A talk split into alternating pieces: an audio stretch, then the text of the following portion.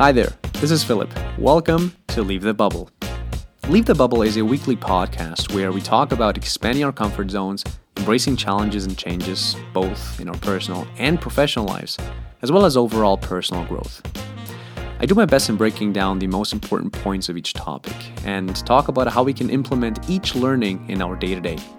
I also share my failures and successes and hope that you can learn something from my personal experiences as well all in the hope for us to continuously leave our bubbles. All right, everyone, let's do this. How are you doing today? As usual, I'm hoping you're well, healthy, and happy. Thank you so much for tuning in and welcome to another episode of our podcast. Today, we are here to talk about part two of our bi weekly sales mini series. During part one, we discussed the why of it all, and I wanted you to understand the general structure of this mini series. But today, we're really going to get started and put some meat on the bone. Today's episode is all about the research and preparation, the work that needs to be done before actually approaching your I'm going to say target. Of course, by this I mean the prospective client, but since I also want to apply these concepts to our day to day, the target in this case could also be the cute girl you're thinking of asking out, your boss who you will ask for a raise, or the group of strangers you wish to approach seamlessly whenever the next opportunity allows for it. Now, it may come as no surprise to you, but most people, me included by the way, initially vastly underestimate the importance and power of a good preparation. The necessary pre work that needs to get done before being able to go out into the world and perform. Think of it from an athlete's point of view. Take the Olympics, for example. The insane amount of training and preparation these athletes undergo for a few seconds of high level performance. I'm talking about four full years of preparation to really nail the 100 meter dash, only for Usain Bolt to leave you behind eating dust. of course, you do other tournaments like the World Cup, the European and national championships beforehand to test yourself before going on the big stage. But if you think about it, it is years and years of daily and weekly training sessions and weekend competitions since your childhood of cumulative preparation and training for that one special and crucial moment. Same thing goes for school. You don't just go from first grade directly to your high school graduation. You need to learn and study beforehand to be able to get yourself ready for that final examination to get your diploma. And if we take it one step further, the same concept applies to marriage. You will meet different people along the way that will help you learn certain things, that will teach you critical aspects about yourself and the type of relationship you want to have with a person before you're actually ready to make that life altering commitment. Arguably, the most important decision of your life everything, and I mean everything, needs preparation, even sales. So, yeah, it all boils down to self readiness and being able to confidently answer the question how prepared am I to face my upcoming challenge? In sales, it's absolutely vital to understand what it actually is that you're offering. That logically is the very first step. You need to be able to lay out to your counterpart in a clear fashion what you're offering, why your offer is going to help them, and how to smoothly transition from presentation to contract closing. And all of this will hardly happen if you don't understand your own DNA, your own product, or your own service. And taking this idea into our personal lives, it's vital to continuously educate ourselves, to get in better shape, and to make our life more interesting in general. So that when we meet someone, we already have a well balanced life, and we only need to look for that missing piece to slide in to complete our puzzle and move on to create a bigger one together. I truly believe that we need to work on ourselves and to get to know us first before actually going out and selling what we have to offer to others. Let that sink in a little.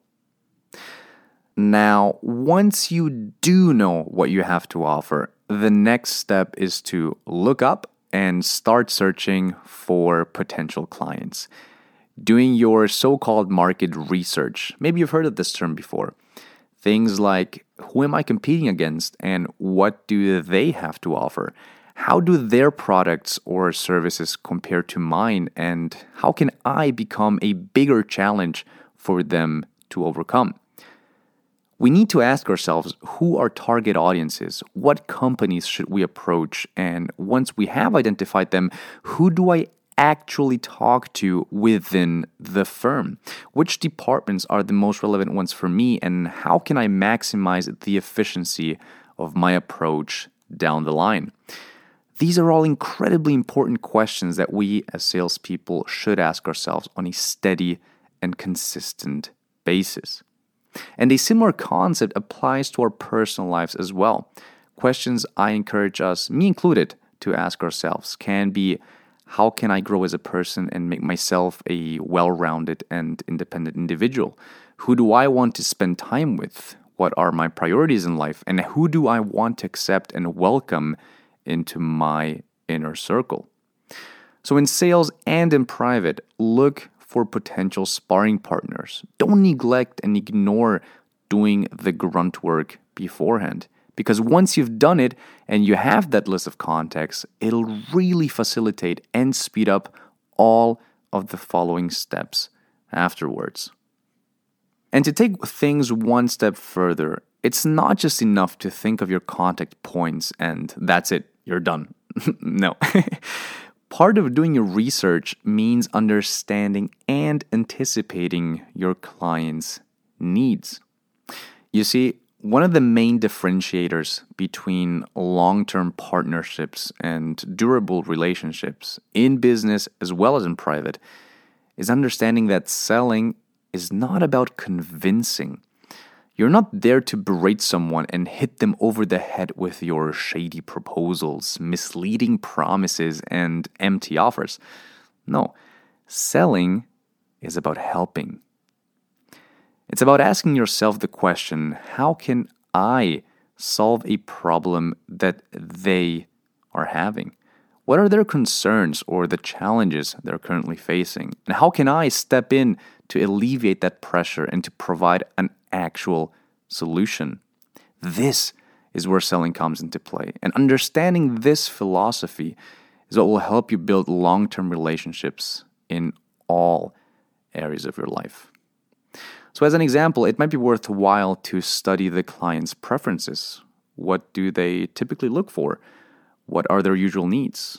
What have been successful deals they have done in the past I can mimic, or past mistakes I should avoid?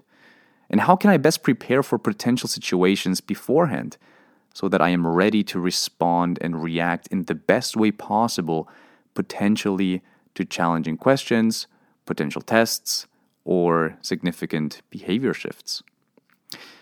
Understanding certain parameters beforehand, for instance, when it comes to preparing a sales pitch or especially for a negotiation, really helps in keeping a cool and level head during a heated discussion or tough situation.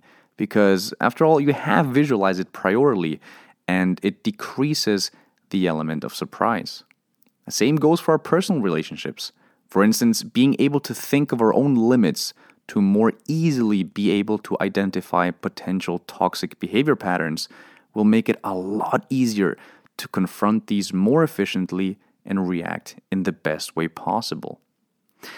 Now, even though doing the research and taking the time to go through all of these preparatory steps is not one of the shiniest aspects of sales, or life in general for that matter, it doesn't mean that we get to ignore it and leave it aside. The truth is, whether we like it or not, the vast majority of the work in all aspects of life, by the way, is done behind the scenes. The actual sales process of pitching and closing is a fraction of the time compared to the research and preparation that needs to be done beforehand. Getting a better understanding of your products and services, as well as your market, and constantly expanding your potential client list are vital steps that are essential for long term success in the field. After all, also in our personal lives, improving ourselves and dedicating the time to grow as a person is a lifelong marathon, not a sprint. You know, one of my favorite fighters of all time, George St. Pierre, used to quote one of his coaches saying, The more you sweat in the gym, the less you bleed during the fight. Which is such a visual way of showing that prior hard work really pays off. You know, we shouldn't expect results if we don't work for them. That's the quintessential message of today's episode.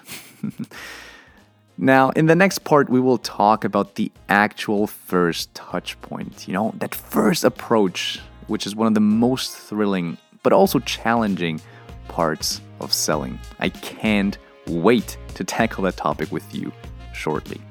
But for now, as always, be well, stay curious, and don't be afraid to leave your bubble. Hi there. Thanks for listening to Leave the Bubble. If you like what you hear and would like to support this podcast, head on over to patreon.com slash Philip Carbaum to become a patron. Also, check out my website at www.philipcarbaum.com where you can sign up to the newsletter and find Leave the Bubble themed products in our webshop. Lastly, if you think of someone who can benefit from, or you believe would also enjoy our episodes, please share it. Personal recommendations are always the best way to grow the podcast. Once again, thank you for listening. Until next time.